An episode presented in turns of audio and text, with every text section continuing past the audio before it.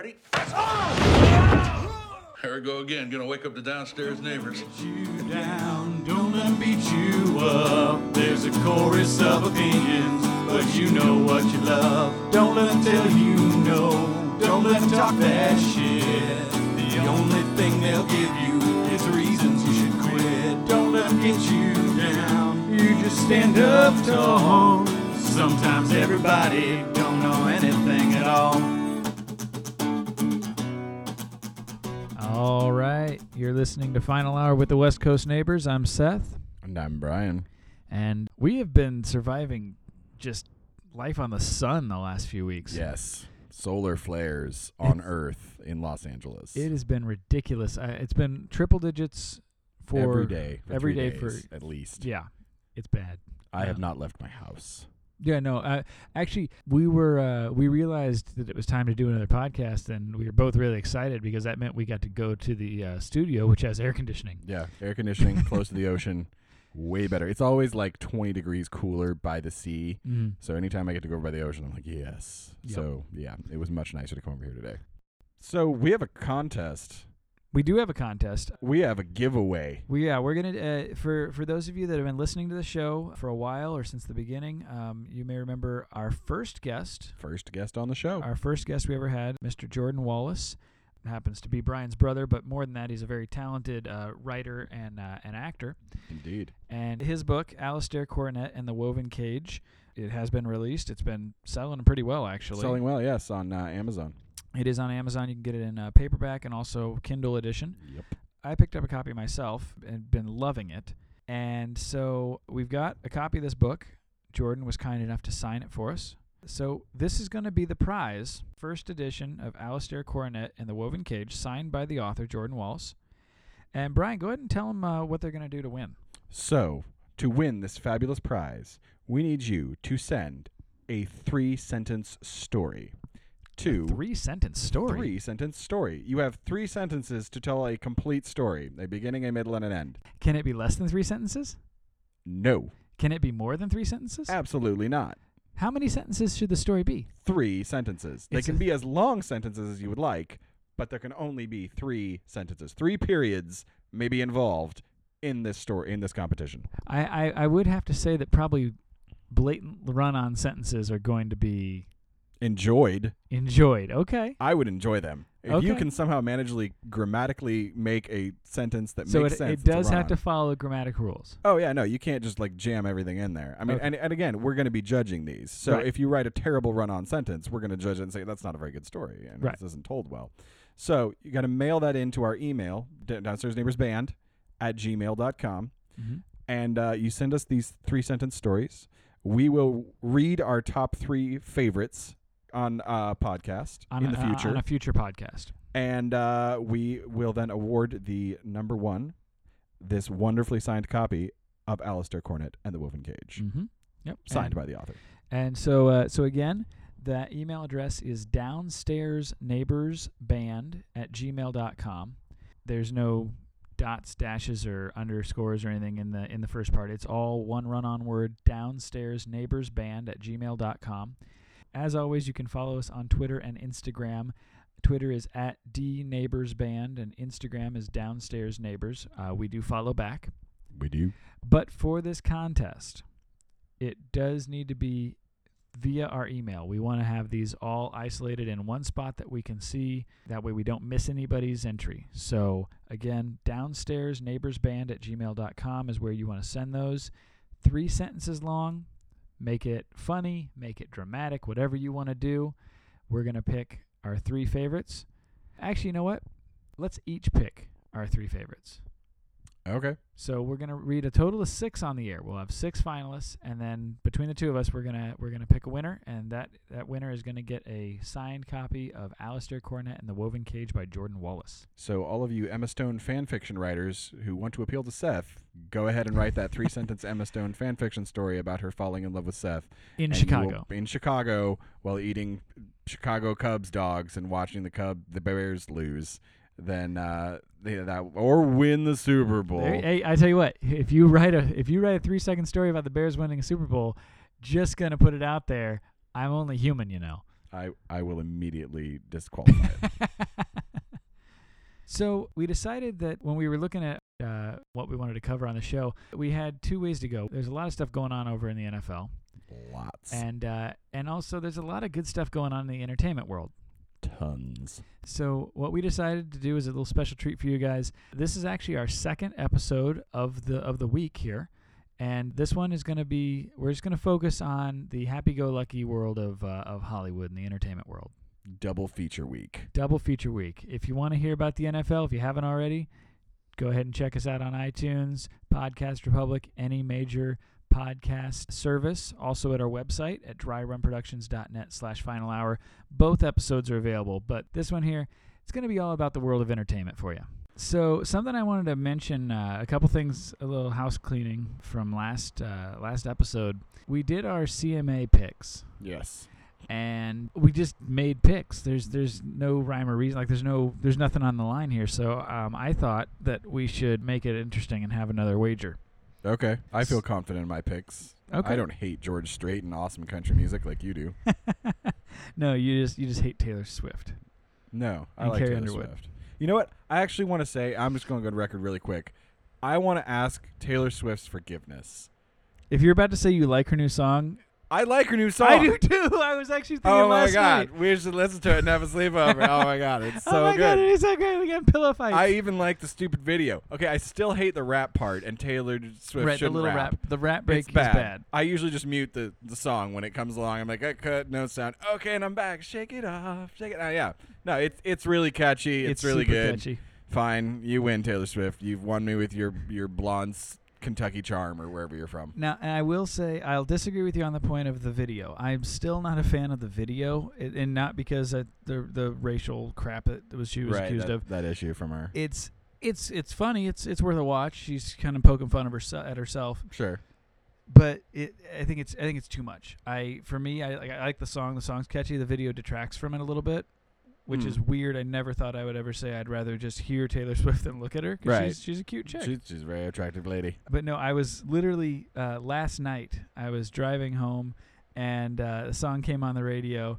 And when it started, I didn't recognize it because I don't. I usually listen to uh, to either oldies, classic rock, or country Right. in the radio or on the radio. But they were all on commercials, so I flipped over to the to the pop station, and it was just starting. And when it was starting, I didn't recognize it, didn't know what it was, but I. I, it sounded vaguely familiar, and I liked it. I was like, I was like, "This is cool. It's got a good beat." Right. And then as it started going, I was like, "Oh, wait a minute! Oh no, I'm enjoying this song." Right. I didn't, I didn't like it when we watched the video, but I was grooving to it a little bit, and I, I remember actually thinking, I was like, "I'm gonna have to tell Brian Yeah. that I like it." It's okay. Well, I, I I like it too. I had to I had to just face up to it.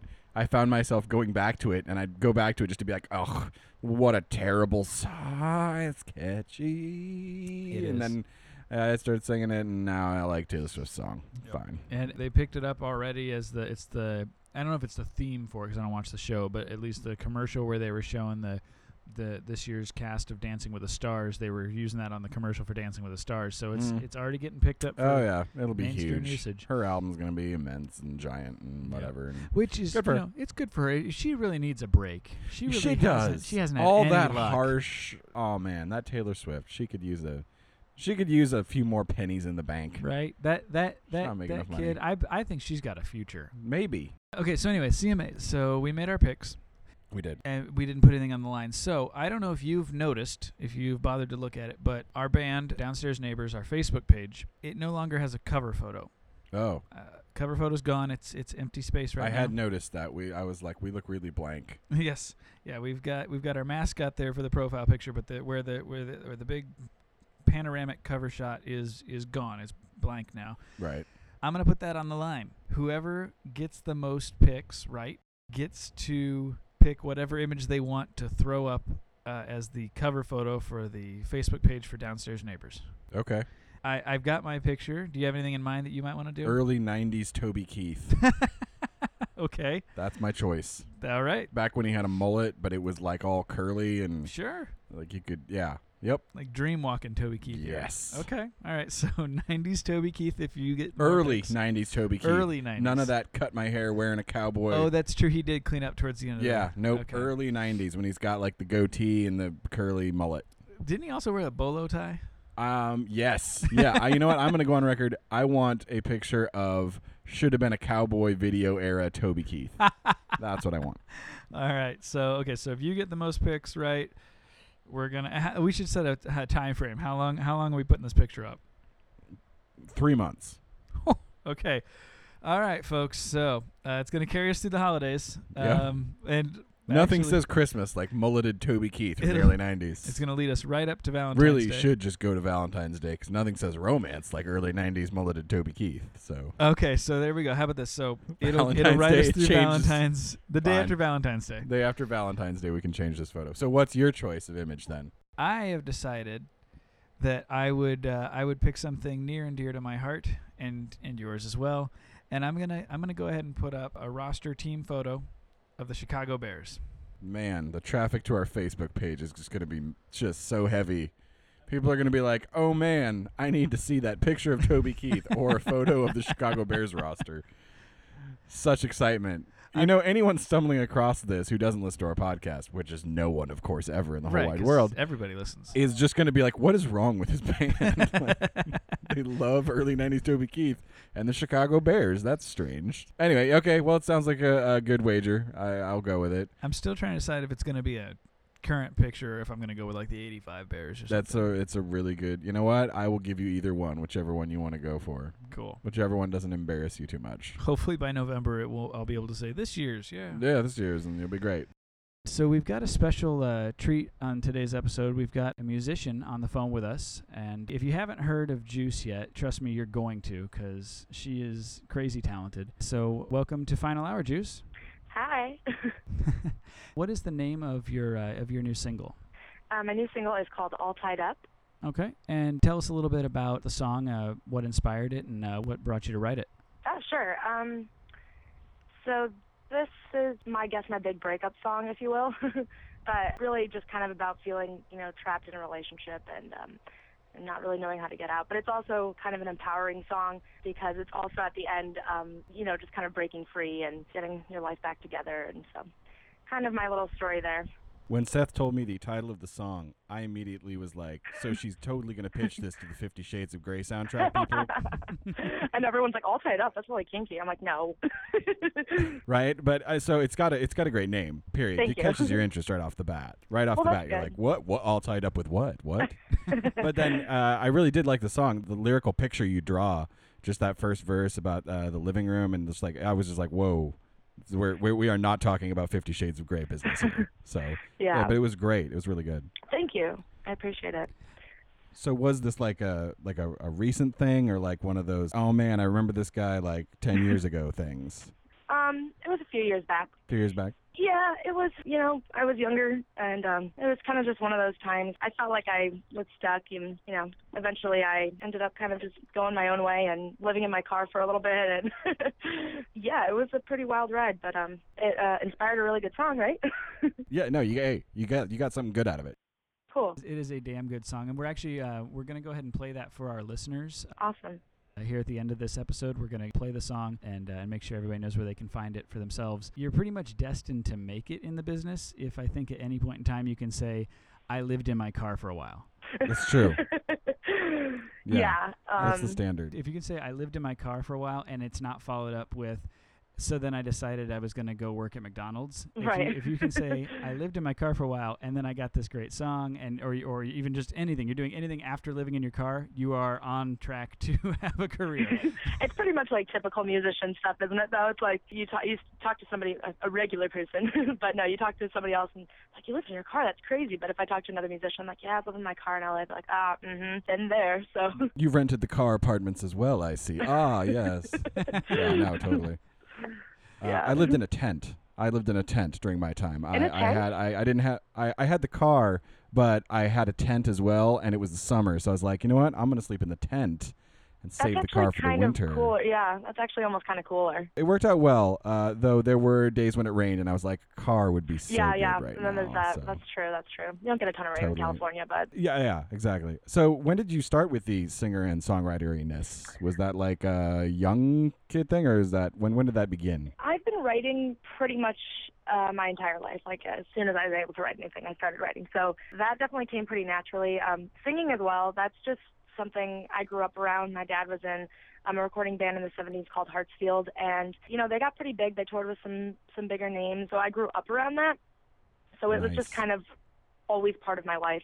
And then um, when I was about 13, he threw a guitar at me and showed me how to play Free Fallin', and he was like, "All right, figure out the rest yourself." So that's when I started writing the like rest is history. songs, um, and I never stopped. Nice. Very what cool. I got to know, what was the first song you ever wrote? Was it like I hate my broccoli or something? Were you that young, or was it were you past that phase? No, I was like, I was one of those kids that I was 13, but I was writing these mature songs. People were like, "What? Where did you get that material?" You're like popping out blue stuff, and they're like, "What is she talking about?" it was like about?" really dark and depressing. I was like really angsty. Oh, nice. Okay. yeah. I'm still really angsty. I, like I haven't changed that much. Well, you got to keep where you came from. Nobody wants Yeah, to forget know. where you came from. Totally. I always feel a little uh, a little slighted myself because I had a pretty good life as a, as a kid, and Mhm. so I, I have a I have not a whole lot to draw from if I want to write songs about anguish and, and hurt because I had a I had a good childhood. yeah, I did too. You just gotta dig deep. yeah, yeah. I was gonna say you totally get it from somewhere. Yeah. Yeah, get yeah, just dig deep. You got you've got some in there somewhere. I'm saying that like it's a good thing. I'm like you're dark. Exactly. Don't worry, don't worry. You're broken too. Kids at home, dig deep, and you'll really find something that you can write a, a Yeah. song about. Right. You can do it. If you if you think you're happy, think hard enough. You'll find out that you're unhappy. yeah, right. So I'm curious because a lot of singer-songwriters, you know, they might have all the talent in the world. They might have a great mind for, for songwriting or just have a golden voice. What was your journey from, from being the, the 13-year-old learning free falling to now getting a single that's actually released, that's on sale, and is amazing? Um, you know, I just never really stopped trying to perfect my craft. I mean, I've been doing it for a long time, and it's something that I've never, I've never like taken a break from or stopped doing. I've been playing live since I was 14 years old. I played my first show at like the Holiday Inn in, in Illinois, and I've just been playing live all over the place, meeting everybody I can meet. I lived in LA for three years, where you know I just kind of went about meeting people and networking, and um, people like what they hear. And now I got this single out, which actually is, is pretty cool. I released with this producer and composer. His name is Christopher Tyng. He works on he did like the music for like Futurama and Rescue Me and some other cool shows. Um, and he has this thing All called good the shows. Yeah, really good shows, all kinds. and he has this project called the Grow Music Project, where basically he wants to he does like a pay it forward thing to musicians. So he wants to give back to people like me who um have been doing this for a long time and and I'm broke.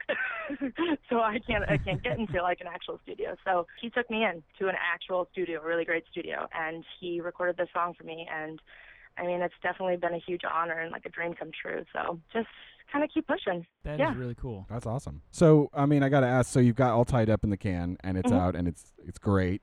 Um, have you got? I mean, what are your other like like? Give us like your your next two. So, like a top three. If all tied up's like your favorite song you got right now, what would be the next two songs you've got that you're like, oh man, I got to record these. Um, actually, it's funny. I have two that I'm about to release release soon here. Perfect Um, time. I did not know that. I just want everyone to know I know that was did me it. psychically That was knowing good. that. But no, I have. I just finished recording a couple out here. I'm I'm in um, Arizona now, and I recorded out here in Gilbert with these guys. They have a studio out here called Studio at the Farm, and they are just awesome. They like took this house and gutted it and turned it into a studio, and they played all the instruments on my songs too. So it's been super cool working with them. And we did these two songs coming out. I'm releasing one of them very soon. It's called Talk to Me, and it's it's definitely a different vibe from All Tied Up. It's it's more spunky and fun, and I think people will will like it. It's more cheery. but I'm working on like a music video, so I'm gonna release that together. Nice. Very cool. Yeah. You said you had another Yeah. one behind Mhm. that as well? And then I have another one coming out. It's called You Always, and and then we're just gonna get really depressing again. So, but it's like it's like sarcastic depressing. Like uh, you'll see. It's it's I like it. I'm ha- I'm really happy with both of them. Now, one of the things I totally picked up. Sorry, you, you talked about like sarcastic, depressing, Mhm. and and this is, uh, this is like a high compliment I pay to to pay to very few people. In fact, you're the first person I would ever pay this compliment to. You have a very like Alanis Morissette vibe a little bit, but Mhm. like like if she like modern Yeah. Alanis, like like Alanis was late '90s. Yeah. You're like Alanis now, Mhm. and so it led me to think like. Do, what what were your influences? Was like was she in there or what what, what who who who made you you? I I don't know if I'd say I haven't like she's not somebody I listen to on the regular, but I actually do get that a lot just because we're both kind of like speak our minds and just say whatever the hell we're feeling, you know. but Called it's honest honest lyrics. Honest lyrics is what I would honest call lyrics, it. yeah, exactly. And um, so I do get that often. Um, I have a lot of influences. I'm, I do like a lot of older stuff. I mean, Beatles, probably one of my favorite bands ever. Huge Fleetwood Mac Oh, yeah. fan, Tom Petty. Um, but then I'm really into like indie and alternative rock music, and I was a big fan of like Bright Eyes. You guys know, like Conor Oberst. Bryce Conor Oberst, yeah, Conor Oberst, huge stuff. fan. Modest Mouse, The Shins, The Decemberists. I really like all that stuff. They're able to tell stories, and while I don't think my music necessarily sounds that much like it, it's kind of like the way I write and the storytelling and the lyrics, and you know that I've kind of picked up from them. Yeah, that storytelling element is definitely there. But yeah, as, as far as sound goes, yeah, you do have a very different sound. I, I was trying to peg it down, and I, I, I was like, man, it just it sounds new and, and cool. Like Yeah. you Thank kind of fuse like folk music with a little bit of electro. hmm Like all tied up is just like it's it's a unique song. I'm glad you think so. in a very very good way. Oh, way. yeah. Like, we were listening to it again, and, and I actually I asked Brian. I said, "What is that? It sounds like there's something familiar enough that it's it's it's enjoyable. It's pleasing to my ear. There's something familiar there, but not so much that I can say, oh, it's another blah blah blah. yeah, right. I mean, and I do get that too. People are always like, uh, "Who do you sound like?" And I honestly, and it's not just because I'm like, "Oh, I'm so unique. I'm an artist." I'm not really sure what I sound like. You know, I've kind of just been writing for me my entire life. I don't know. I do feel like I've kind of come up with my own thing, and that can be challenging, but you know, I think people will like it Oh, eventually. that, that's going to shine through because you're never going to be accused of being just another cookie cutter, you know, music industry darling that gets packaged and sent out. right. But that's what the money is. I'm just kidding. speaking speaking of unusual, so I, I have to ask as well. Uh, when Seth was like, "Oh, I have this per- person who's going to come on the show. She's amazing," and he's, I was like, "Okay, what's what's her name? Juice." and I, I was like, "Okay, that's awesome. How did that happen?" And that's the first question, which is not the first question, obviously. I'm asking you, but it's a great name. It uh, just like all tied up. It definitely catches you. You're like, "What? yeah. What is that?" basically, without getting too much into it, it's a nickname that um, an old friend gave to me when I was 14. That's all I can Nice. say. yeah, it's just kind of like a joke between some friends, and some people started calling me Juice, and my real name is Julia, and my mom calls me Juge and all kinds of things, but Juice kind of just kind of came about. Eventually, I like changed my Facebook to Juice when I was 15, and then it it just worked. I'd go out and play shows, and people would refer to me as that, so I stuck with it. nice. It Yeah. well, it makes you stand out from the crowd, and it's a great great Oh. thing. And I even like that it has this mysterious origin story. You keep that. You keep that. Never tell anyone. Never. I'm going to just pretend that there was a 14 year old girl that had a severe steroid problem. How did you know? Yeah. That was it, yeah. oh my god. I know, right? People just uh people probably come up with some stuff, but nah, you know. It's like a like Pink or Prince or you know, it's, Right. it's a good one word. Oh, it's iconic. You got iconic, iconic statics there coming. Mm. If- yeah. Yeah. Once that name gets out, for sure. wow, thanks. You mentioned that you're in Arizona now. Mhm. I, I know you from your time in LA, Mhm. but you said Illinois. Mhm. Yeah, I'm from I'm from um the south suburbs of Illinois. So that's where I grew up. So you're can we call you a Chicagoan then? Yeah, you can. I usually say Chicago. I don't know why I said Illinois, but that doesn't make it sound as cool. But I'm from Illinois. Cool. Cornfields. No.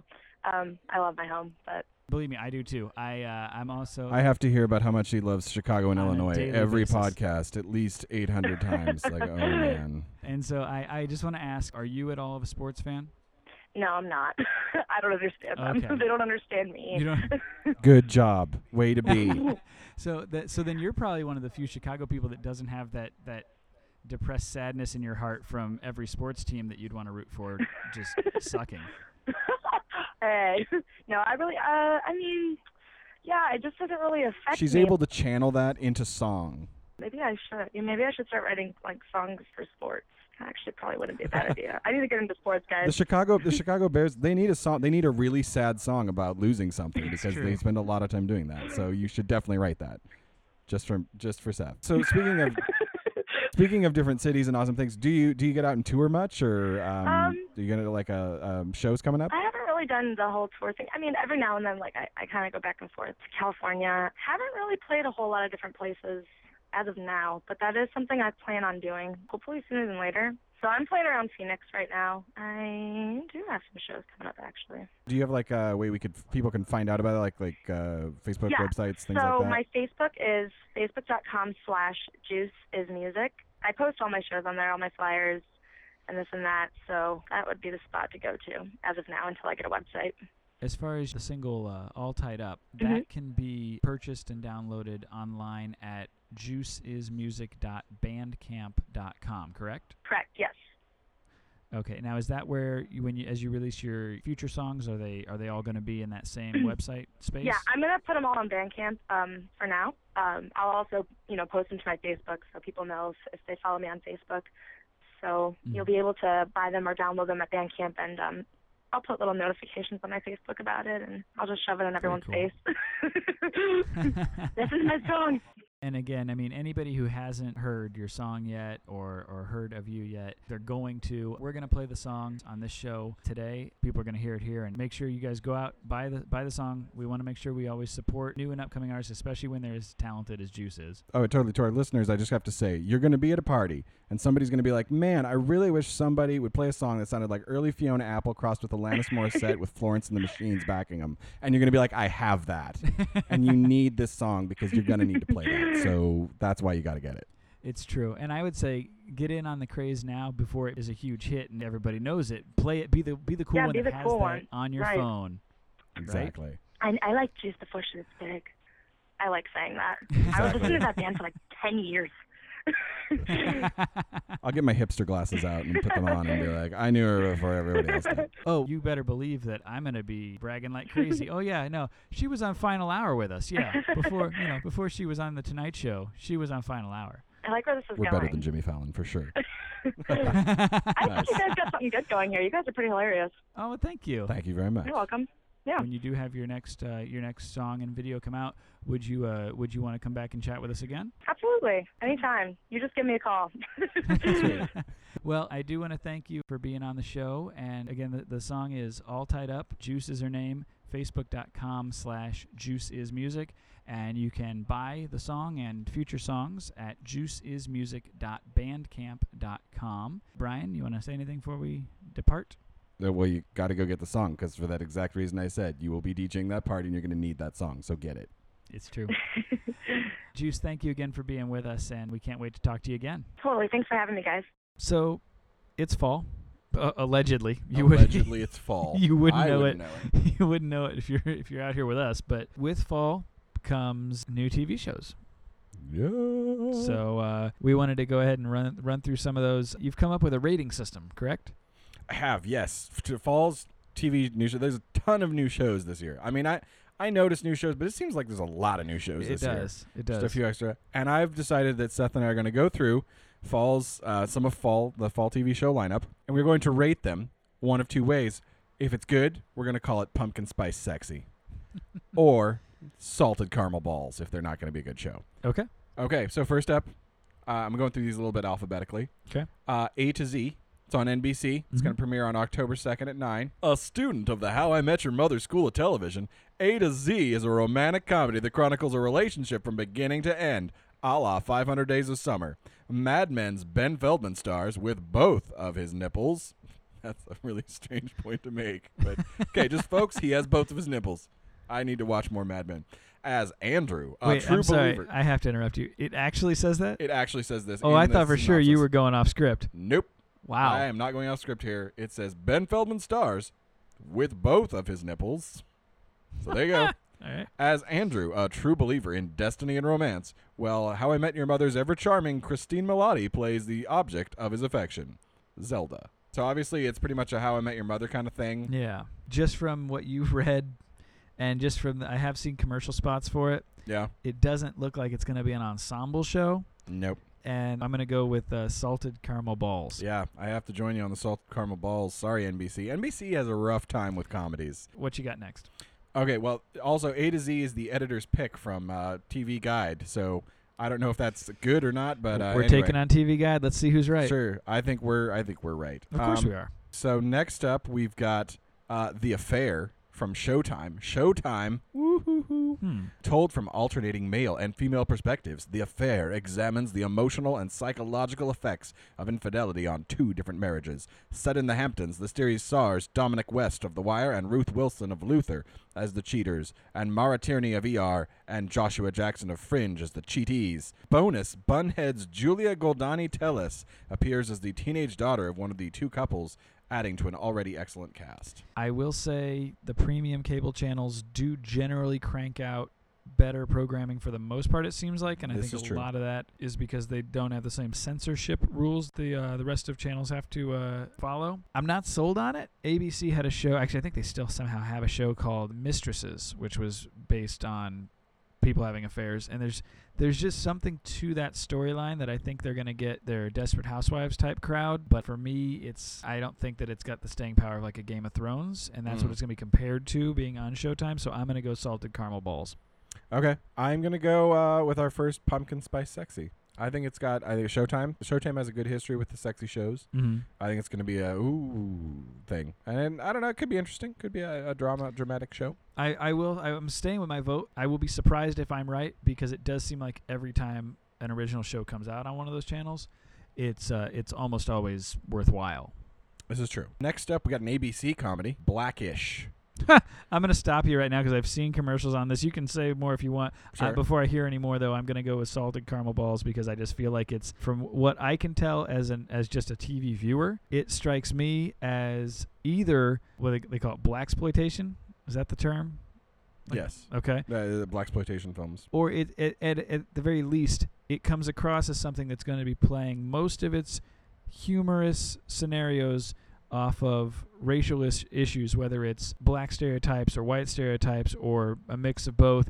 It looks like it's preying on race stuff, which I don't I don't like when comedians live off of it, and I feel like that's what the show does. So just off of what I've seen with what the way they're promoting it, I'm going salted caramel balls on that. All right. Created by and starring comedian Anthony Anderson, Blackish explores one man's efforts to establish a cultural identity for his family after he uh, discovers his children don't have one. Anderson stars as man of the house Dre, and Tracee Ellis Ross plays his biracial wife, Rainbow. They've got their hands full working and raising kids. Zoe Andre, who prefers to be called Andy and really, really wants a bar mitzvah despite the fact they're not Jewish, and twins Jack and Diane. Hannibal's Laurence Fishburne appears as Dre's father, Pops, and wears velour tracksuits because he's Laurence freaking Fishburne. I'm definitely keeping my vote. I gotta say, I've just never found Anthony Anderson all that funny. So if he wrote it and kind of created it, I'm not gonna lie, I, I don't have high hopes for it either. I gotta go. As much as there's room for a great black comedy, and there should be, Cosby Show is one of the best Mhm. shows out there, uh, like historically good. Huge Family Matters fan. But and let me stop you though. Uh, both of those shows Mm. didn't focus on the fact that it was a black comedy. This is true. The families were, were, were black families, but the shows were they went off of just your usual conventions for comedy. They didn't live off the fact of hey we're black, and that's where uh, they didn't live off the race issue. this is true. It's true. I just feel like Anthony Anderson doesn't have the subtle humor to pull off Oh no, something cool like that. no, so, I think there's going to be all sorts of stereotypes being thrown out and flung about, and and just it's it's going to be the sort of thing where it's going to be really hard for anybody to review on one side or the other without some somebody in the world thinking that they're racist. Right. No, I, I will say, well, this one sounds not so great, and I'm going to go salted caramel balls on it. There Mhm. is a film coming out called Dear White People, which, if you haven't seen the trailer for, go check out the trailer for Dear White People. I've heard of it. Really hilarious looking film about race. Mm. And I think there's ways to go at it that are funny and awesome and have interesting and new truths to reveal about race in America. And I feel that film does. I've seen the previews for this. Again, I don't want to make too many calls, but based on what I'm hearing here, I'm not thinking it's going to be one of Right. those. Just doesn't sound like it's going to go so well there. Exactly. Constantine. See, I didn't even know about this. The comic Constantine being adapted for NBC. Mm-hmm. One of the many comic book adaptations this season, Constantine is based on the DC Comics series Hellblazer. Welsh actor Matt Ryan stars as the titular Con- John Constantine, a seasoned demon hunter and master of the occult who abandoned his campaign against evil after failing to save a young girl's soul from hell. However, he's pulled back into the fight when the balance between good and evil somehow winds up on the line, and an angel named Manny, Lost's Harold Perrineau, tells him to man up and get his act together. You are a comic book fan. I'm really I wondering where am. you're going to land on this one. Well, and that's just it. This one, the idea of it could be great. The execution is what I'm worried about. Mm. So I've heard that they were doing a TV show. I didn't know it was. I didn't know it was ready to come out this fall. I have not seen or heard anything other than that It, and what uh, you just said. I, I forgot to do the thing. It uh, totally premieres Friday, October 24th at 10 o'clock Mm, it's a late premiere too. Central Time. But I mean, uh, late in the season. Oh, it is. Most stuff's late. Yeah, premiering that's true, this next week. I'm gonna give this one the uh, the the pumpkin spice sexy. I'm I'm being hopeful and hoping that I am gonna influence the outcome and the end result. It has two hurdles to cover. Okay. It's got to be entertaining enough to survive on TV and be a decent show. Mm. But uh, unfortunately, Constantine, in particular, especially because they had the the movie that wasn't fantastic, they do have the comic book world, especially the diehards that love that comic, that they're gonna have to appease that too. So, I'm hope I'm I'm hopeful for Pumpkin Spice Sexy. Right. We'll see. but we will see. What are you?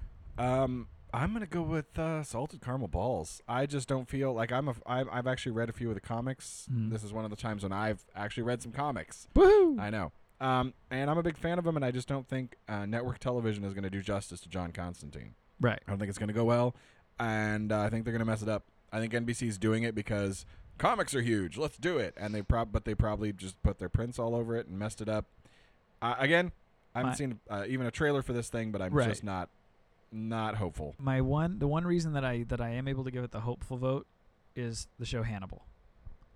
That's true. Hannibal did do pretty well. and and that that's the type of show that you wouldn't think network TV could get right, and I think they do. It's true. So I'm I'm hopeful. But what what else you got? Gotham on Fox premieres Monday, September 22nd, 8 o'clock. So coming up this Monday. Nice. Described as the origin story of future Gotham police. Sorry, I'm going to read this as Batman, so get ready. Oh. God. Described as the origin story of future Gotham Police Commissioner Jim Gordon, Gotham is Fox's effort to get in on TV's comic book craze.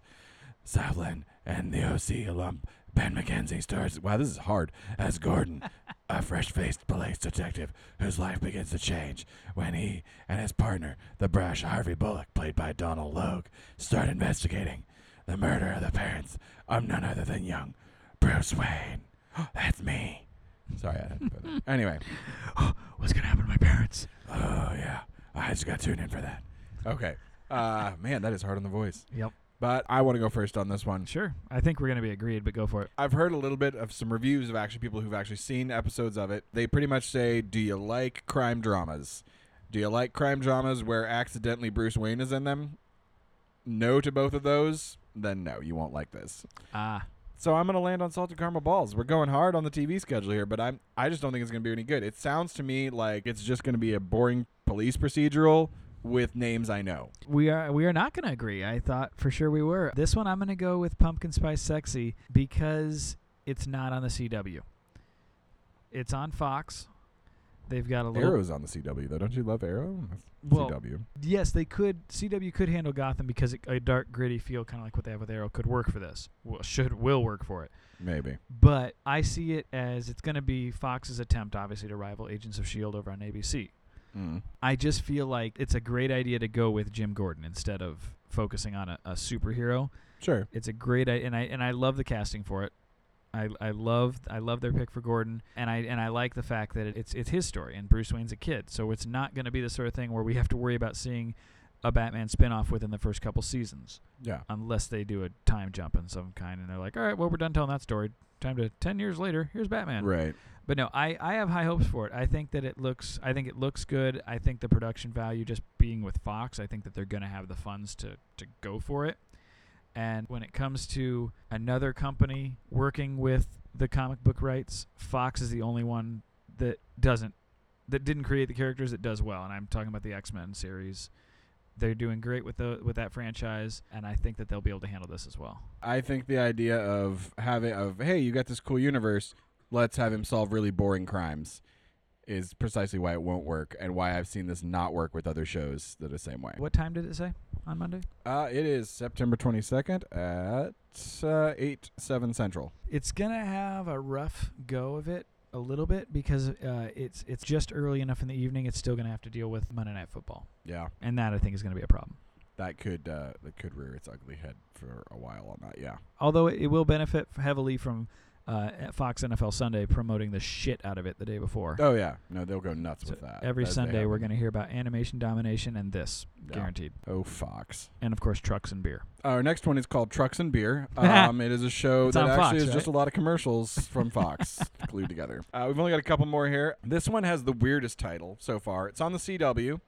It is called Jane the Virgin. Hmm. The show premise, it is on Monday night, October 13th is its premiere, uh, 9, 8 Central. Another one going up against some footballs. And that's going directly up against Gotham too. and? Gotham. So yeah, uh, rough, rough. It is. It is also another editor's pick. Okay. Uh, come on, it's all right there in the title. Gina Rodriguez stars as a young woman named Jane, and Jane is a virgin. What more is there to know? Well, okay, there is the fact that she's pregnant because she was accidentally artificially inseminated by her gynecologist. Whoops. And to make matters even more complicated, Jane has to decide whether or not to keep the baby after discovering the sperm specimen belonged to cancer survivor Rafael, who's not only a former crush of Jane's, but also her new boss. That sounds fucking awful. I'm gonna go salted caramel balls that have been left out in the hot sun for too long. I just think it suffers from way too much going on. Like, yeah. like, hey, I'm just like, I'm not even sure where to go. Like, you're accidentally inseminated by your gynecologist right there. I'm just like, whoa, hold up a minute. And and it's a kid. Why does it matter? He's a kid. Okay, and his Rafael, your ex crush, who's now a cancer. I mean, it's just like Days of Our Lives has less convoluted plots Mhm. than the pilot description of this show. It literally sounds like trying to pick for every single element of their story, Mm. include down to character names, down to scenarios, and down to relationships, and down to everything. It's like they were sitting there and they were just trying to find the most quote unquote provocative slash wacky choice they could, and then they just threw it all in a blender. You remember the episode of South Park I was just thinking about where Family they, Guy. they reveal that manatees write Family Guy? I feel like this is a manatee show where they Yep. were just like, let's just throw things at the wall and see what sticks. Yep. And I just don't feel like I don't know. Again, could be wrong. Maybe there's some Won't be. brilliant, brilliant thing on this that I don't know about, but it just feels like it's not gonna fly. Nope. So I got to go with you on salted caramel balls on this one. Not a winner. We finally get to the giant network of them all, the granddaddy CBS, who leads everybody. Big Bang Theory 2, the bigger theory. It, it is totally that, except it's called Madam Secretary and stars Téa Leoni, plays a former CIA agent whose former boss, now the President of the United States, Keith Carradine, asks her to take on the role of Secretary of State after an accident claims the life of the office's previous occupant. Using her no nonsense, unconventional attitude towards politics, she shakes things up in Washington, D.C., while also juggling her home life as a wife and mother. Mm, it it sounds like a CBS drama. It does, doesn't it? Like, it just. It just CBS basically there's two you've got your Chuck Lorre shows which on the whole I really enjoy and then you've got your CBS dramas your NCISs your CSIs your Blue Bloods you know and, and there's a demographic for that I mean if, Sure. they, if they're I- not I- already tucked into bed then great yeah I think it will succeed. I don't think I'll watch it. right but I think it will succeed. I'm sure. I if give it I give it uh I give it 3 to 4 seasons tops sure. I would go with that. Uh, I will pumpkin spice sexy it, but it's it's sexy in a way that is not appealing to me. okay It's like fair. Cameron Diaz. I just I she's fine. I acknowledge that the world thinks she's sexy. I don't particularly find her sexy. So there it is. You know. I just want to apologize to her because we know she's listening Yeah. Well, Hollywood listens to everything we say. So Right. There you go. I, you know, and I think that's fair. I'll agree with that. It's not for me, but I'll go pumpkin spice sexy. Okay, so I've got the crazy ones lined up here. That that show already got canceled. The crazy one. Yeah, Which one was that one? that was Robin Williams' CBS show Oh yeah, he did have with that Sarah show. Michelle Gellar. Aw. It actually wasn't bad. No, it probably. I, Robin Williams, talent. Yeah. I'm just gonna try and get to these next two ones. The next two are there's uh, uh, an NBC, a CBS, and a Fox one, and I'm just gonna uh, go right through them, and you tell me. We're Give me gonna go. titles only. I'm gonna vote and then tell me what they're about. okay. Marry Me, NBC. I'm gonna go with salted caramel balls on that one. Okay. The McCarthys, CBS. That sounds like a Chuck Lorre show, so I'm just gonna go pumpkin spice sexy. Mulaney on Fox. Mulaney on Fox. Oh, oh, oh! I do know about that one. I'm gonna go pumpkin spice sexy on that one. Okay. Red Band Society, Fox. Red Band Society. I know nothing about that one, so just going off of it, sounds stupid. Uh, I'm just gonna make a. like jump. you know nothing. Yeah. You're like, I don't like the way the words red and band are put It- together. you I, that it- doesn't appeal to me. The reason is it literally makes me think of the Red Hat Society, and I'm like, I'm not gonna watch a show about a bunch of old broads. Ain't gonna happen. so I'm gonna go salted caramel balls. okay. So let's find out how, how you did. yeah. How did I do on this? Marry Me is Happy Endings. David Caspe is the writer behind this rom com about a couple. Wait, didn't NBC have A to Z as well? Yeah. They need to get They- off the rom coms. They really want. Well, the problem with NBC, as far as I can tell, is they look at what's successful, How I Met Your Mother, and then Mm. just try and make whatever that is in as many forms as possible and hope they get one of them to be a hit. That's true. Which is precisely what they're doing here because this show, Marry Me, is about a couple who are well on their way to tying the knot. There's just one problem they can't get the marriage proposal right. Is it a sign that they aren't supposed to be together, or do they need to stop screwing up their overly inventive attempts to get engaged? That is literally what Marry Me is I about. made such the right vote on that. yeah, that's salted caramel balls all the way. That's gonna be awful. The McCarthys on CBS, a loudmouth, sports crazy Boston family, is at the center of this multi camera sitcom based on the life of series creator Brian Gallivan. But what happens when the patriarch asks the resident black sheep, a gay sports averse son, to be his assistant basketball coach? Madness. Will there be a you throw like a girl joke? Probably. also, by the way, as a bonus, that does this show does have Joey McIntyre of New Kids on the Block in it. Ah, um, I'm still gonna stand by it because CBS does seem to do okay with their sitcoms. Mm. So I'm still gonna say uh, uh, Pumpkin Spice Sexy on this, but it's gonna be like the other CBS show. I don't think it's for me, but didn't my work. but Pumpkin Spice Sexy. I think I, it'll probably I work. think for me it's it's salt it's it's the salted caramel balls because uh, there's just every anytime they try they try and do sports theme anytime they try and do sports themed shows Mm. they just don't go well because sports people that are into sports usually watch sports on those nights they don't watch like I can't think of a really awesome show that's like oh these guys are like like any show that's about a bunch of guys who hang out at a bar and like sports like they try and recreate Cheers and it just Right. doesn't work ever and this sounds sort of like that with a couple curves thrown in and maybe but I, I just think it's not really going to be uh, not really going to fly Right. uh, Mulaney on Fox. For those of you that don't know John Mulaney, great stand-up comic. It is stand-up comic and former SNL writer John Mulaney does his best Jerry Seinfeld impression as a comedian who lives and works in New York City and whose pals and wacky neighbor like to butt into his life. But John will have a more regular gig than Jerry ever did. He writes jokes for a game show host and comedian played by Martin Short. Everything about this, up until Martin Short, I was a little not so sure about. Mhm. I gotta say, I like Martin Short. Oh, I It love Martin. Short. I mean, sometimes he's pretty not. He's just too manic and not so great. It happens. Mm. But I just feel like he's on a hot streak lately. He's on a lot of really great kind of lower lower end projects that people haven't heard about. He's he's got his game back. I think pairing him with John Mulaney, who's kind of a laid back, quieter guy, more laconic sense of humor, very Jerry Seinfeld, Mhm. Which could actually play really well together. Which you and, and you and I talked about this when we first saw the commercial. We both had the exact same thought. They're trying to grab Seinfeld. They're trying Oh, yeah. to recreate Seinfeld, which I think it's been long enough. Yeah, I think you can get away with it. Yeah. I think that I think that that, that could survive. That could work. And uh, and yeah, I didn't know Martin Short was involved either. But yeah, he's I put him there with Chevy Chase, Steve Martin. He is that class of comedian, and I say I mean that both as a pedigree, but also era. Oh yeah. No, Every- he's a he's a three amigo for sure. yeah everything everything about that group there's there's a style that they all possess they all do different stuff with it Mm. but there's a style and i feel i just i don't know i i, I agree with you i think he's he's on his game he can be a little over the top i feel like this is going to be definitely i made the right choice pumpkin spice sexy on this one Pumpkin spice sexy. Agree. I got to talk about this real quick. NCIS New Orleans. Why should Washington D.C. and Los Angeles have all the fun? The Big Easy gets its own iteration of TV's most watched drama with Scott Bakula, Lucas Black, Zoe McClellan, and CCH Pounder solving crimes on Bourbon Street and beyond. Ugh. is there something below salted caramel balls The salted caramel taint.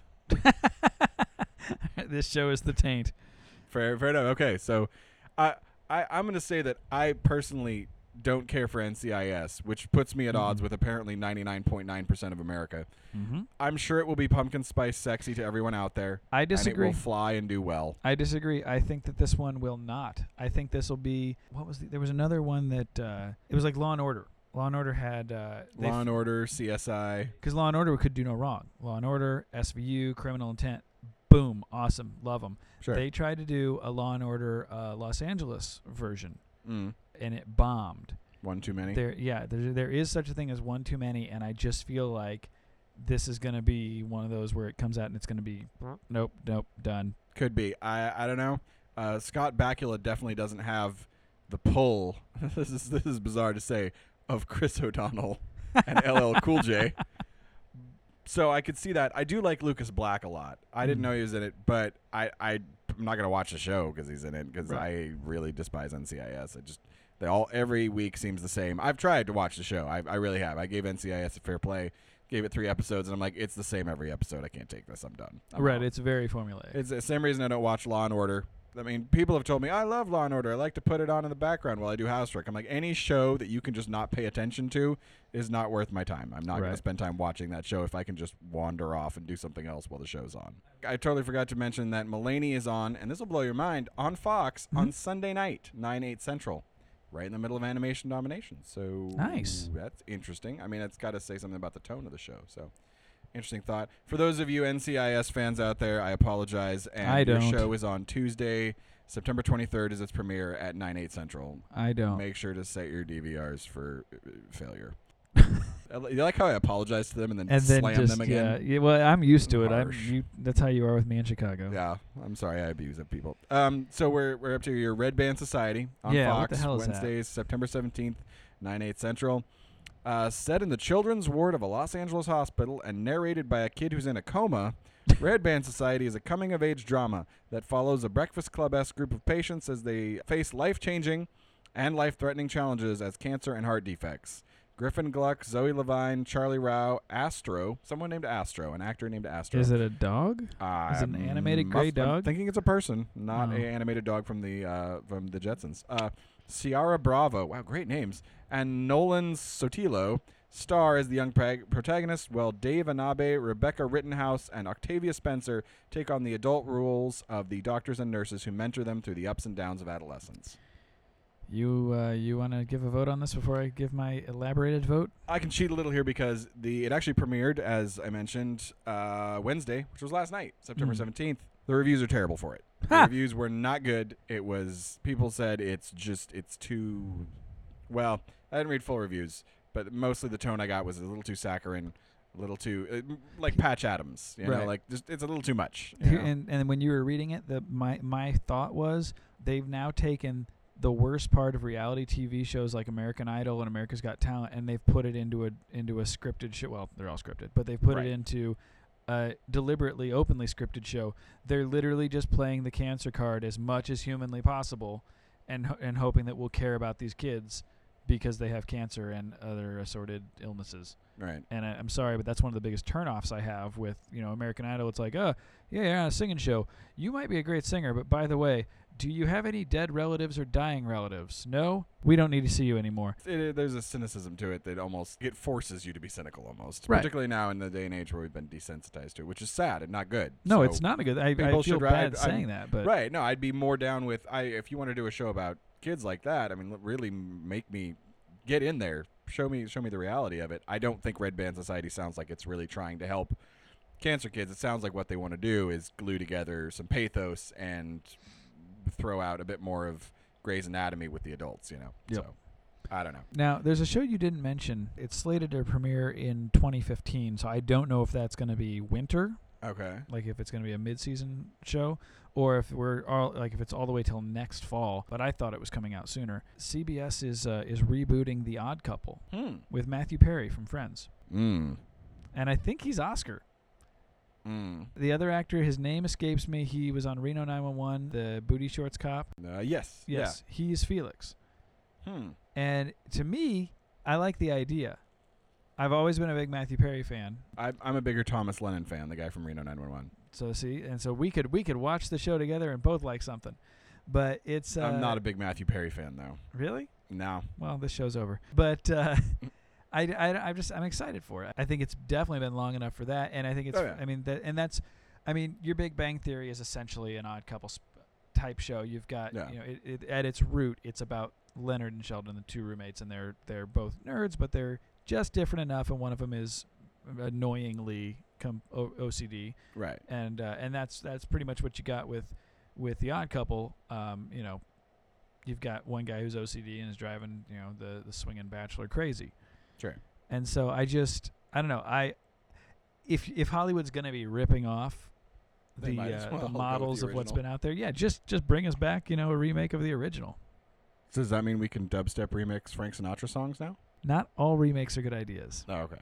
Just wanted to check, see if that was still Again, and that that's more of uh, taking a model and doing something, trying to do something new with it. This is literally just if this is just giving us the Odd Couple again, I'm okay with that.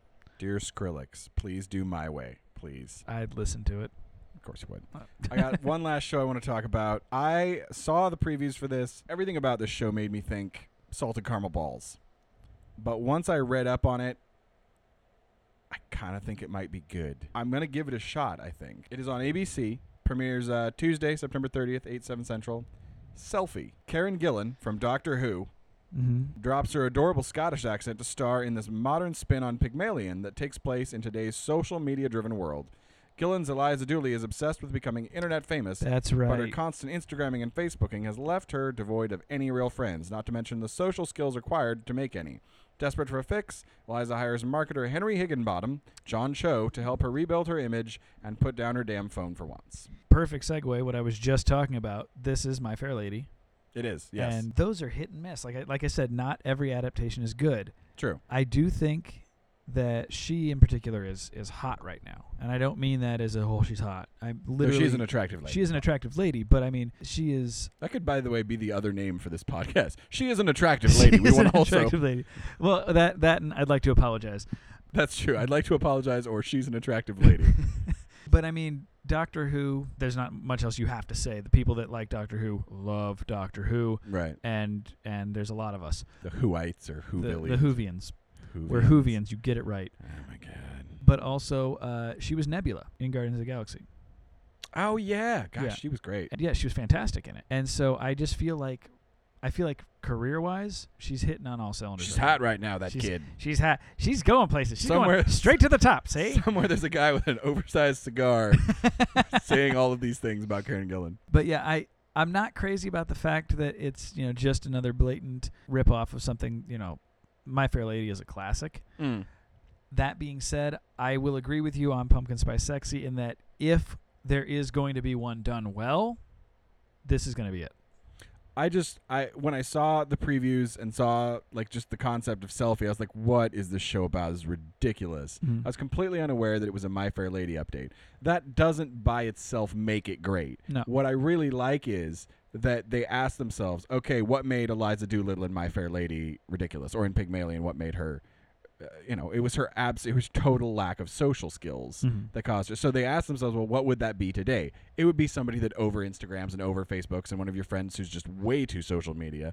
That would be that is sort of our 20th century, 21st century. Sorry, that's how old I am. Uh, 21st century um, version of Eliza Doolittle would be somebody that's just pushy on on on on the uh, social media. Is I thought that was actually a, ge- a genius idea. Karen Gillan's hot. Love John Cho. He's almost Mhm. good in everything. I could see him being a, a great fuss budgety Henry Higginbottom. They changed the name, which is great. Um, I just I was like, man, I got to give that a shot. So I had to go pumpkin spice sexy, and at least I'm interested. Don't know if it works. Could be terrible. There's two things just out of the gate that I could see killing it. At least in its ini- in its initial slot. It's a ABC show, right? Yes. Okay. ABC had another show a few years back. Great ensemble cast. Very quirky, funny writing. It didn't feel formulaic at all. Mm. And it bombed out. Horrible ratings. Nobody watched it. And it all came down to a stupid title Cougar Town. Oh yeah. The show Cougar Town died on ABC, but was good enough and apparently had a good enough fan base. It got revived on TBS. New episodes, not just syndicated episodes, new seasons of it, same cast. Uh, Their opening title card always has like a little phrase, and w- and a few of them they've they've poked fun at the fact that it's a stupid ass title, Mm. and they even talked about how they considered changing the title, but then just decided screw it because Right. it's not about cougars in in the animal sense or in the older women looking for younger guys What? sense, and it's not. the- no, I wanted the. Sh- I I would have watched it if it was about a town full of actual cougars running around. Like, like that would be a great show. We've got to get out of Cougar Town. and that's just and, and and the town in the in the show is not called Cougar Town either. There's no reason for the name. Period. I, It- the, name does reek of some incredibly sexist studio executive being, "You got older women? They're wanting some young men. Well, Let's call it Cougar Town." That's a big phrase right now. Exactly, and that's what it was. It was a huge phrase. and What's that- the phrase? What's the word that's trending on Twitter? Let me name a show after and that. And right now it's selfie and so that's That's true. that's one that's one thing that i worry about i was turned off on it just by the name selfie even when you just started to reread it my initial thought was oh right this stupid thing but then when you started talking about the synopsis i remembered it is a my fair lady adaptation and Right. the cast is pretty damn good so it could be great it could be shot in the foot by having a just lame ass title the other thing that could kill it is if they go too over the top hokey for the wacky comedy aspect. If they Mm. try and make it too silly, it is not going to work. With the cast they have, That's true. they need it. It doesn't need to be the level of Aaron Sorkin Right. writing. The writing does have to be better. It has to be. Yeah, I'm, I'm actually going to, as we're sitting here, look this up and find out who is the showrunner on Selfie, okay. because that does play that does play a huge part in it to me. I mean, uh, if you tell me Dan Harmon has a new show, I'm watching it. I don't Right. care what it is. I love Dan Harmon that much. That's how I am with. great show. That's how I'm with Aaron Sorkin. Right. I- I or uh, as you mentioned earlier, Chuck Chuck Lorre, who I I like Mhm. some of his stuff, but I mean, I, you kind of ultimately like it it it it does sort of play into that. Okay, it looks like Emily Kapnek is the writer, a only writer as far as I can tell on the show. That's a great sign. When you Mhm. get too many writers, sometimes I think it it's too many cooks. right. Um, she also was a writer on uh, the show Suburgatory, which I did not watch but heard great reviews Yeah. on. Really good cast. Uh, she wrote for Parks and Rec before that, and she wrote for Hung, the show from HBO back when it was still on. Right. That's some pretty good pedigree right there. Yeah. I'll say that's not bad. so yeah, so yeah, I'm, so I'm happy with that. That's that's going to be that's going to fit the vibe that I think it needs to fit. Suburgatory again, another ABC show. Yeah. It will most likely be the right feel for what that show needs to be to survive. Then then I then I say my only concern is that stupid title. The title is it's a turn off to most people just because of that. Pro- I know it. I even blame that song, the selfie. side. let me take a selfie Right. song, because it got so overplayed. That that's the reason people are like, God, I never want to hear the word selfie ever again. We didn't talk any about reality TV, so I'm gonna throw one in there. But we were having TV. so much fun. Gotta have some reality TV, and what better than Fox Oh God, to talk about reality TV? All Now this one's already premiered. I have not watched an episode, so our listeners who've seen this, uh, you know, write in, let us know what you thought of Utopia Oh God. on Fox. Premieres premiered Sunday, September seventh at eight seven central. That's right. Uh, in this experimental reality series based on a Dutch format, 15 contestants of varying backgrounds and temperaments, of course, are thrown into the wilderness to spend an entire year building their own society with their own rules. Will they practice a certain religion or will atheism rule? Will they farm their own food or eat each other as things devolve into anarchy and cannibalism? Oh my god, if the show actually did that, I would watch. right. But I doubt that's a serious question. No, and you and I we were watching football uh, last week. I think is when we really got slammed with Utopia commercials, wasn't it? A lot of them, yeah. I remember there was a f- there was there was it was like a uh, like a line graph as the as the day went on, where when it started, it was just like they showed a commercial, and I remember you and I were just like, oh God, there goes The neighborhood Stupid. of reality television, which is such a great neighborhood already. right, and and and it was just you know way to go Fox. It's gonna be. Survivor, Big Brother, and something else stupid. And then they showed another commercial, and we were just like, "Oh my god, this is so stupid. This is how." I, th- I think it was. You might have said, "How have we not written a show for television yet?" Because clearly, it's not that hard to get something on Yeah. the air. Yeah. And then they kept doing commercials in there. I don't remember what it was, but there. Oh yes, I do. I think there was some toothless hillbilly guy, Red.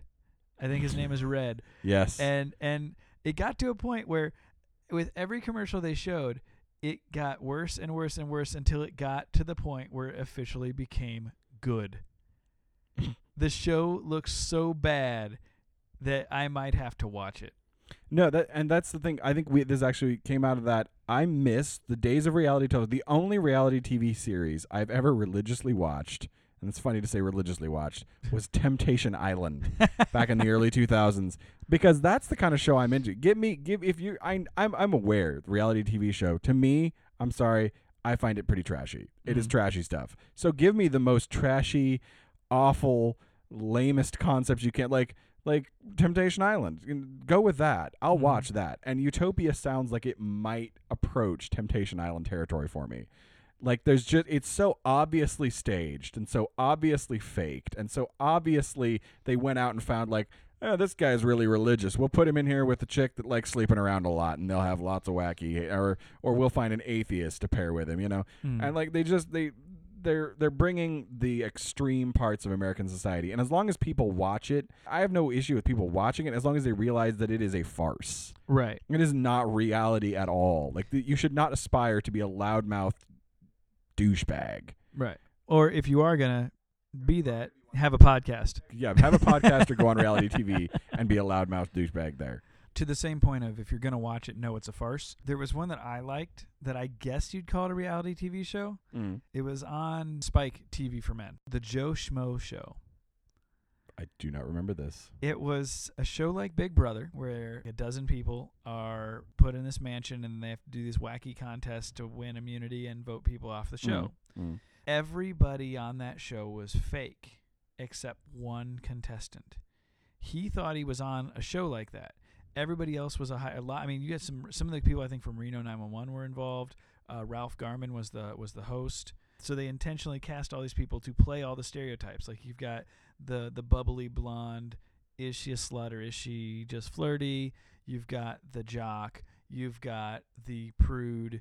You know all of the all, All of the stereotypes. all the yeah. stereotypes that, that, that they usually stick on these shows, and they were and it was clear to the audience that they because they because there were some of the some of the show was the behind the scenes stuff of the drama of it was like the Truman Show mixed with Big Brother. Yeah. It was fun, it was funny, and it actually had a lot of heart because they did a good job of casting their and the, and you know what maybe they got me maybe even the Joe Schmo maybe he was in on the whole thing too and the whole thing was fake. I choose to believe that it might have actually been that he might have actually Sure. been genuine. And and I choose to believe that because he comes off smelling like a rose. Being the only real person in a in a in a in a completely staged environment, you just get a sense of him as a, being a very good guy. And uh, and so it had heart to it. It was funny. It was entertaining. That's the kind of reality TV I can get behind. That actually sounds like it would not have been staged based solely on the idea that you could do that with the the subject knowing they're being filmed. Like that's Mhm. the only way to really do reality. Like you're being filmed and you know it's coming and therefore but everyone else around him is not. You have control over that. Mm-hmm. Then that I would think you could get away with that. Whereas a lot of the time my beef with reality show and why I say it's it's not it's it's faked is most of the time they already cast people for it. Right. So they they went and got the religious guy for this show um Utopia. Utopia. Uh, the guy knows they picked me because I'm religious. So They- he's gonna play that up. Yeah, he's gonna play it up. He doesn't want to go home. He wants to make his money. Or or the guy who's an atheist knows they he wants they want me to butt heads. They know what you want them to do, Right. and they just go do that. So I mean, it, to me, it's not reality. Whereas this guy would be in a situation, the Joe Schmo guy you're talking about, would be in a different situation. I think that's definitely you could kind of control that more. So Mm. that's why I would say that one's probably closer to being reality instead of them. Instead of that, you wouldn't need to cast an actor and because the actor doesn't actually even if he is an actor he doesn't know actually what's happening around him so you know that would be i feel like you could get away with that one easier so yeah Mhm. might might be maybe that's the fall tv lineup there for you enjoy or hate or ignore whichever you like to do now i want to move on to the other great thing movies Oh yeah, movies. there's a lot of great movies still coming out. And last episode we talked about the Oscar favorites. Time to go the other way. I want to go popcorn this time. Ooh, I like popcorn. I want to get I want to get I want to go. So I'm going to start with the nearest one that I can think of, Hobbit 3 or H3 as I'm calling it. Uh, I, I've got a decision to make here. Do I want to reveal my dark secret that you know, but the majority of our listening audience has Ah. no idea? I'm the comic book guy on the show. Yep. I'm the wrestling fan guy. Yep. I think it's safe to say if we had to, d- to, to, to declare one of us as the nerd, it's me. You definitely come off nerdier, yes. Okay. I've seen the first Lord of the Rings movie. Yes. I have not seen any of the others, or including the Hobbits. So this actually will play in great here. Mm-hmm. Let me ask you what you think will happen in The Hobbit 3. Based on the fact that you That have it- seen nothing but maybe a trailer. I okay, so based on the fact that I've not seen the first two Hobbit movies or the last two Lord of the Rings movies, Okay. I have seen the first the Fellowship of the Ring, the the movie that that storyline wise is going to be f- directly following this Hobbit movie, Sure. correct? So you know that it's out, yeah. So I know that at some point Bilbo, Right? Yes, Bilbo. That's his name. okay, Bilbo is going to have a ring Yep. and he's going to make it home I know that he's. One would think, I know that he's gonna live, and there's gonna be elves Yeah. and and and dwarves Yep. and probably wizards. There will probably be those things. Do you think Gandalf is going to to win against the darkness or not? I don't know what the darkness is. I hope you're not being racist. No, no, no. I mean the actual band, The Darkness, that did I believe in a thing called love. I don't know if you knew that. They're they're in The Hobbit 3. Why have I not seen these movies? yet? Right? They're really good. Gandalf has to it's like a battle of the bands. It turns out he plays a mean guitar solo, but uh, dude. Spoiler. No, no, I'm it's it's in all the trailers. What are you talking about? Like the huge metal solos that he's playing constantly throughout the whole thing. So, Hobbit three, you're clearly you're excited. I actually, well, and I am excited. I think uh, we talked about this a little bit. Um, I I want to go ahead and I want to marathon it. I figure I've gone this long without seeing them, Mm. And I was, if you remember, I was going to sit down and watch the Lord of the Rings trilogy, and then all of a sudden I heard about the Hobbit coming out, and I was like, oh, I'll wait for this Hobbit movie, and then I found out that's its own trilogy, and I just figured, fuck it all, I'm gonna wait until that's ready to be done. Sure. And so what I want to do is I want to watch Hobbit one, then Hobbit two, then go see Hobbit three In theaters. in theaters, and then and then watch the Lord of the Rings trilogy again, including the one I already saw. You know what we got to do is we got to go find a uh, a theater that's showing one and two, and then three. Oh, that's gonna be a long day for my ass. Yeah, yeah. And then afterwards, immediately come back and watch four, five, and six. I'm pretty. I'm just wondering how long that would actually be. I don't want to do that math. No, no, I'm not even gonna try and do that math either. But it would probably be at least Hey, 24 folks, solid hours. If uh, if you have uh, if you have theories on how long it would take us to watch all six movies in succession, and also any health tips that we should uh, undertake, go ahead and hit us up on Twitter at dneighborsband or uh, email those to downstairsneighborsband at gmail.com. I'm curious if any of our listeners out there, I'm curious what your thoughts are on this idea of marathoning and how all, safe all it of is. the all of the Lord of the Rings. Yeah. And would we actually find ourselves transported to Narnia by accident if we watch? That's what happens if you watch all six. That's a Yeah. crossover. Yeah, I know it is. It's a crossover thing. You get transported over, and this like half goat guy comes out and is like, "You watched too many films," And then the Cubs crazy. lose. and then the Cubs lose for hundred years. So That's what happened. What do I have to watch in succession to get transported to the Marvel universe? Because I'll do that shit. You have to watch all of the Marvel movies that are out already, all of them. And then you have to watch Age of Ultron, which is totally coming out next year. See, we're I, I do think they're gonna I feel like we're gonna get ready to see a preview. It's coming out in May, I believe. May of twenty fifteen. I think so, yeah. Yeah. So it, it's coming up. I Mhm. think we're gonna be seeing previews here around Christmas time. They're gonna get that first We're already out. seeing previews now. They gonna, is there a preview for it? There's a it's a it's a teaser thing. It's, I don't think it shows any uh, footage. Oh right, the pre- yeah the teaser. But I mean, I think we're gonna see some footage here pretty soon. Mm. And uh, Age of Ultron, it's gonna. I, I think it's arguably, along with Star Wars, going to be the biggest movie of 2015. I'm gonna say we won't see anything until Super Bowl Sunday. Well, it could be. Could I be. They you, I might. bet They you might. during the Super Bowl we'll see something. They they might play it tight that way. But uh, Age of Ultron, James James Spader's playing Ultron. From Uh, from the Blacklist, another show that's not new this year, but a new true. season. No, I'm I'm I'm looking forward to Blacklist season two coming, Mhm. and uh, also I got to say Nashville season four. Three? four, Four? Is it four? four. Yeah, four. I, I'm excited for that too. Actually, I'm- I, I'm a Nashville. huge fan of that show. The great show, uh, and Agents of Shield, obviously. Yes. Great, as long as to, to come back to our Marvelness. Mhm. Um, I'm interested to see if they tie in Agents of Shield. And isn't Agent Carter the one that takes place in like the 50s coming soon? I don't know if that's this year. Maybe mid season. Have you not heard of this? no. Yeah, there's a show called Agent Carter. It's about um, you remember Captain America's girlfriend from the first movie?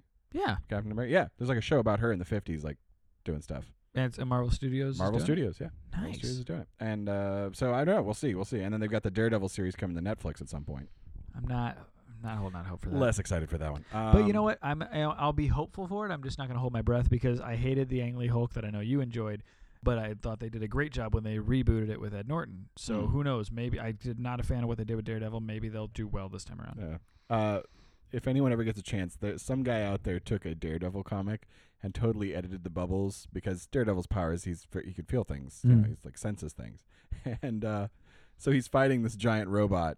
Uh, in this the comic panel, and he's pretty much jizzing himself the entire time because he's like, "Oh my god, I can feel everything, the vibrations, ah!" And he's just like, someone re-edited the comic. It's hilarious. Anyway, so Age of Ultron, amazing film coming soon. There was the big thing I was excited about. They released the synopsis for and the film. and just to let our listeners know, this is not a spoiler warning. It's not Right. a spoiler about the movie. This is just a brief little starting point summary. Right. It's a blurb that'll let you know kind of where they're going with it. When Tony Stark tries to jumpstart a dormant peacekeeping program, things go awry, and Earth's mightiest heroes, including Iron Man, Captain America, Thor, the Incredible Hulk, Black Widow, and Hawkeye, are put to the ultimate test as the fate of the planet hangs in the balance. As the villainous Ultron emerges, it is up to the Avengers to stop him from enacting his terrible plans, and soon uneasy alliances and unexpected action pave the way for an epic and unique global adventure. Mm, So that's the official synopsis cool. of or teaser or whatever for Age of Ultron, which came out. I was very excited to read about it. I'm uh, interested to see where they take it. hmm And go James Spader as Ultron. I think it's gonna be great. Yeah, I'm excited for it. I'm interested to see uh, a couple things. I mean, this is going to get a little probably too maybe too maybe too nerdy for some of the our, our listeners, but Oh boy. Quicksilver and the Scarlet Witch Ah, yes. are, are going to be involved. Uh, that was what what movie did they show them at the end of? Was it That was Captain America, the second Captain was it America. at the end of Captain America? Yeah, Okay. that was the teaser at the end of that. The reason I say that I'm interested is because in the Marvel world, those two are a direct crossover into the X Men universe. They're the son Right. and daughter of Magneto. They're mutants. Those last uh, couple words I just said, Magneto and mutants and shit, X Men, Yep. uh, are all things that, as of right now, legally, Marvel Studios films really can't reference because Fox Thank owns you, those rights. 20th Century Fox. Yeah. So I'm interested to see how they're going to, which a little fun thing for uh, people out there that might not have noticed it.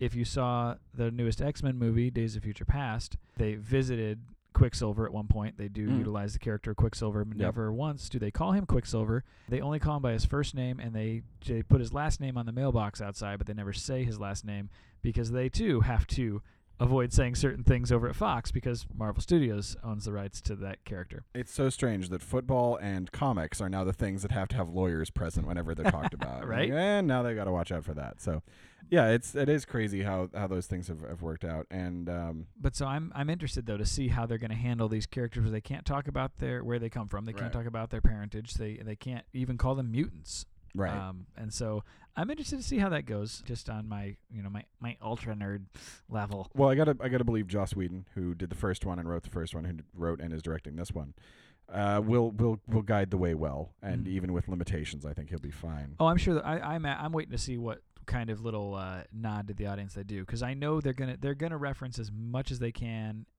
and as blatantly as they can without breaking the, Oh, yeah. the, the rights. I'm sure there'll So- be many winks and nods and, and such. Um, I gotta ask: Are you happy with who they cast as Scarlet Witch and Quicksilver in the Marvel or not? In, yeah, the Marvel universe. I don't have any issues with it.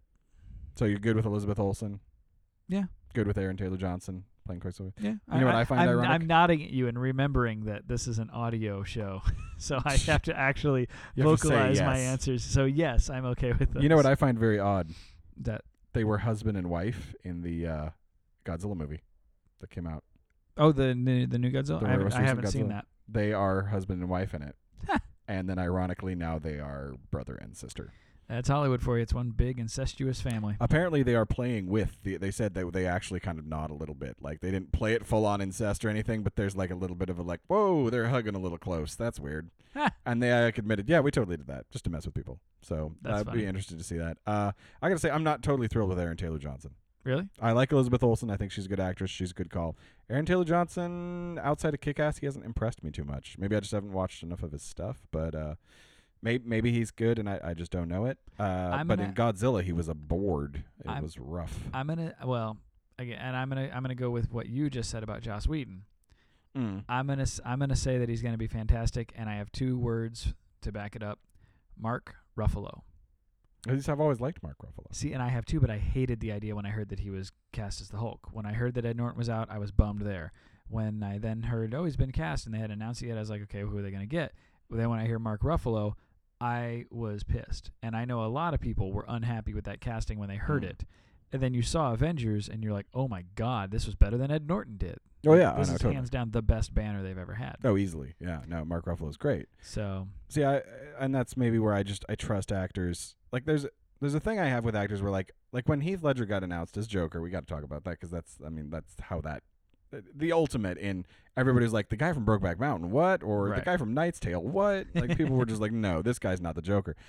I'd seen him in uh, Lords of Dogtown and Brokeback Mountain, and he's amazing in both those movies. And I was Right. like, okay, well, he's a great actor. He'll be fine. Mm-hmm. I have trust in great actors. So when I heard Mark Ruffalo was going to be the Hulk, I'm like, that's a great call. Mark Ruffalo's an amazing, and he, he's a he's a diverse actor. He can play a variety of parts. Mm-hmm. Edward Norton, I like Edward Norton. I love a lot of Edward Norton movies, and I love Edward Norton. He he can play variety, he but not as well as Mark Ruffalo in my mind. Mm. So I was much happier to see Mark Ruffalo over the Hulk. Aaron Taylor Johnson hasn't struck me yet as a great actor in anything. I again, like I said, I haven't seen everything he's done, so maybe I, I need to watch. I heard he was pretty good in Anna Karenina.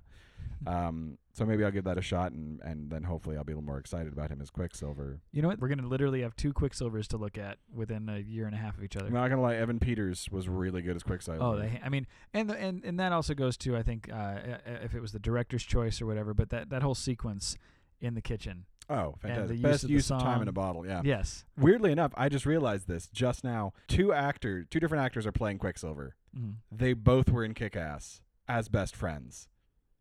Oh my God, you're right. In the first Kick-Ass, Evan Peters was was the, the one of the trio of buddies that was along with Kick-Ass. So yeah, and they're both playing Quicksilver now. That's very ironic. I wonder if that that's very ironic and bizarre.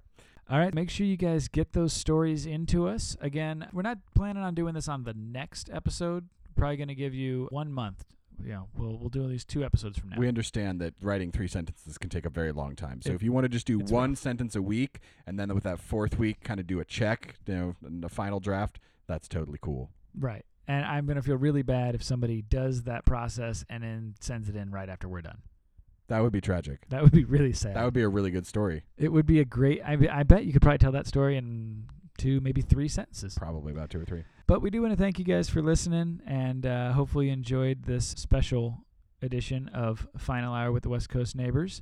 Remember, if you haven't already done so, subscribe to our show so you don't miss any new episodes, especially when we do special stuff like this. You can subscribe on iTunes or Podcast Republic or any other major podcast service. Again, we want to thank Juice for being on the show today. And you can find her single All Tied Up at juiceismusic.bandcamp.com. I'm Seth. I'm Brian, and all hail the salted caramel taint of Hollywood. We'll catch you next time. We're going to leave you now with All Tied Up by Juice.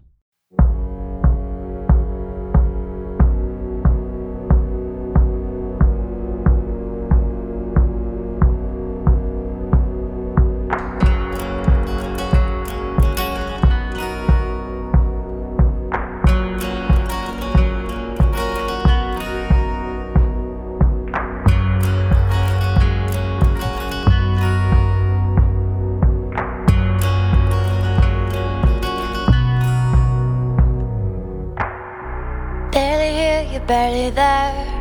In this living room we share, but stand on opposite ends. When you scream, I wanna run. I'm spilling coffee on the rug. And when the morning turns to dust, I never loved you all that much. So I